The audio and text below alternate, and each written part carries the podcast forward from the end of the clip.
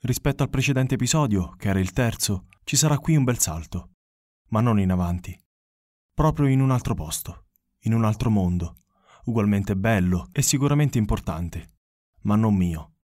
Sarà come entrare in un luogo intimo e personale di un'altra persona, ma che sarebbe contenta, come lo era allora, di condividere con me il suo tesoro più grande.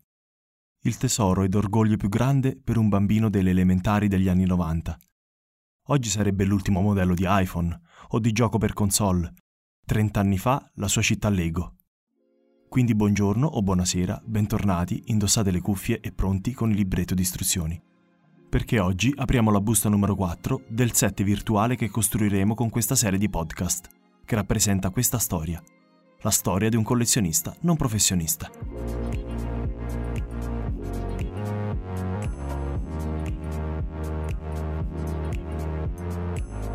Tutti a scuola avremmo avuto l'amichetto o amichetta del cuore quello che, tornati da scuola, appena entrati a casa, ci faceva gridare Mamma, posso andare a fare i compiti da...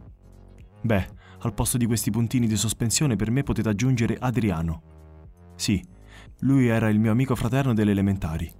Ed ogni volta che andavo da lui per fare i compiti, eravamo dei fulmini a farli, perché ci aspettavano due cose che per noi erano l'espressione massima del divertimento. Le esplorazioni e la nostra città Lego in taverna.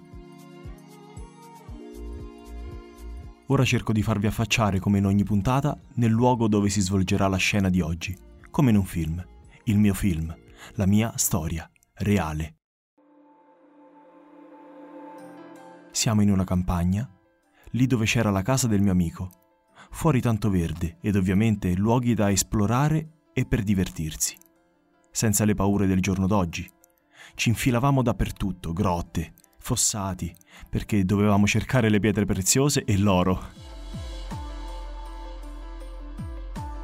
E ci arrampicavamo sugli alberi per mangiare frutti rubati innocentemente.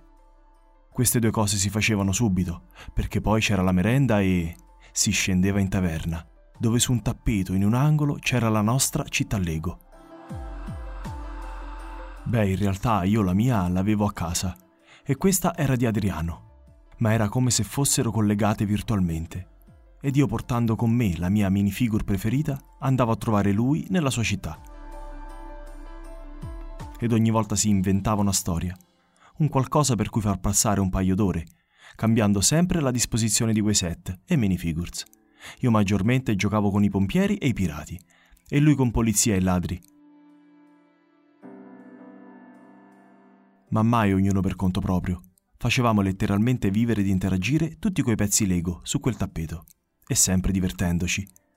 Anche quando puntualmente entrava sua sorella più piccola, Emma, a distruggere tutto, cioè, un momento, secondo lei era giocare.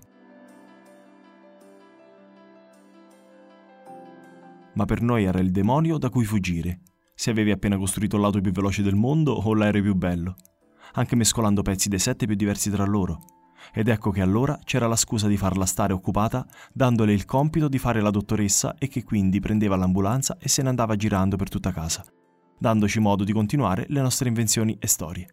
Che nostalgia. E che belli quei tempi.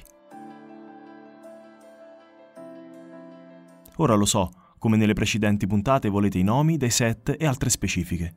Ma no, non lo farò oggi. Perché dovete immaginare che quelli sono stati regali scartati da un bambino come me, ma che non ero io, ma a cui si saranno allo stesso modo illuminati gli occhi quel Natale o quel giorno di compleanno. E quei set saranno rimasti impressi nei suoi occhi, come è giusto che sia.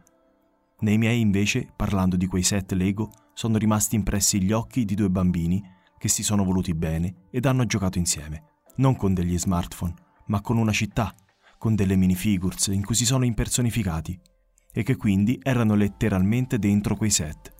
Virtualmente, sì, ma che hanno vissuto quelle storie e che non le dimenticheranno mai. E come in ogni storia c'era sempre un finale, che per noi coincideva con il rumore del cancello che si apriva e significava una cosa sola.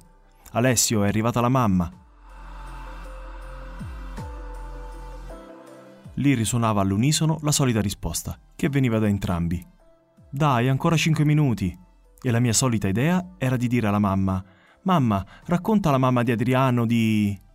E si sa, due mamme che iniziano a parlare spettegolano per ore se vogliono. E allora era l'occasione per loro di parlare di tutto. E che poi lo so, lo facevano apposta per darci ancora un po' di tempo e giocare.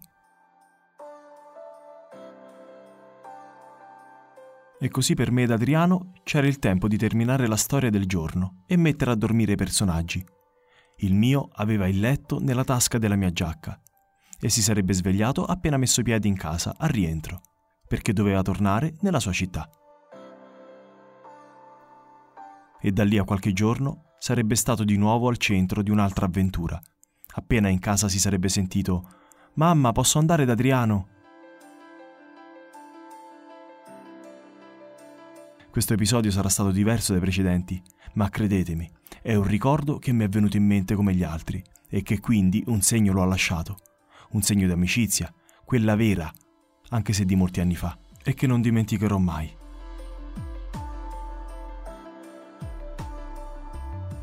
Perché è stata solidificata non da un pallone o un gioco qualsiasi, ma da ciò che mi fa stare qui a parlare e raccontare, e che ha scolpito in me cose indelebili come questa. Sono sicuro che anche voi avrete lo stesso tipo di ricordi. Magari il nome del vostro amico sarà stato diverso, il nome delle vostre minifigures, i luoghi, le storie che vi inventavate. Non saranno state le stesse, ma in molti di voi sono sicuro avranno delle immagini di questo tipo e recuperarle e farle vivere significa che sono state importanti, come per me. Purtroppo, almeno per me, questo resterà solo un ricordo ma spero che tra di voi qualcuno possa ancora aver mantenuto l'amicizia con quell'amico, quello con cui inventava città e storie, con i Lego. Per oggi è tutto, ma preparatevi perché la prossima puntata sarà veramente un punto di svolta. Anzi, forse il primo dei due punti di svolta della mia vita, della mia vita con Lego quindi sarà molto importante e sicuramente diversa dalle precedenti puntate.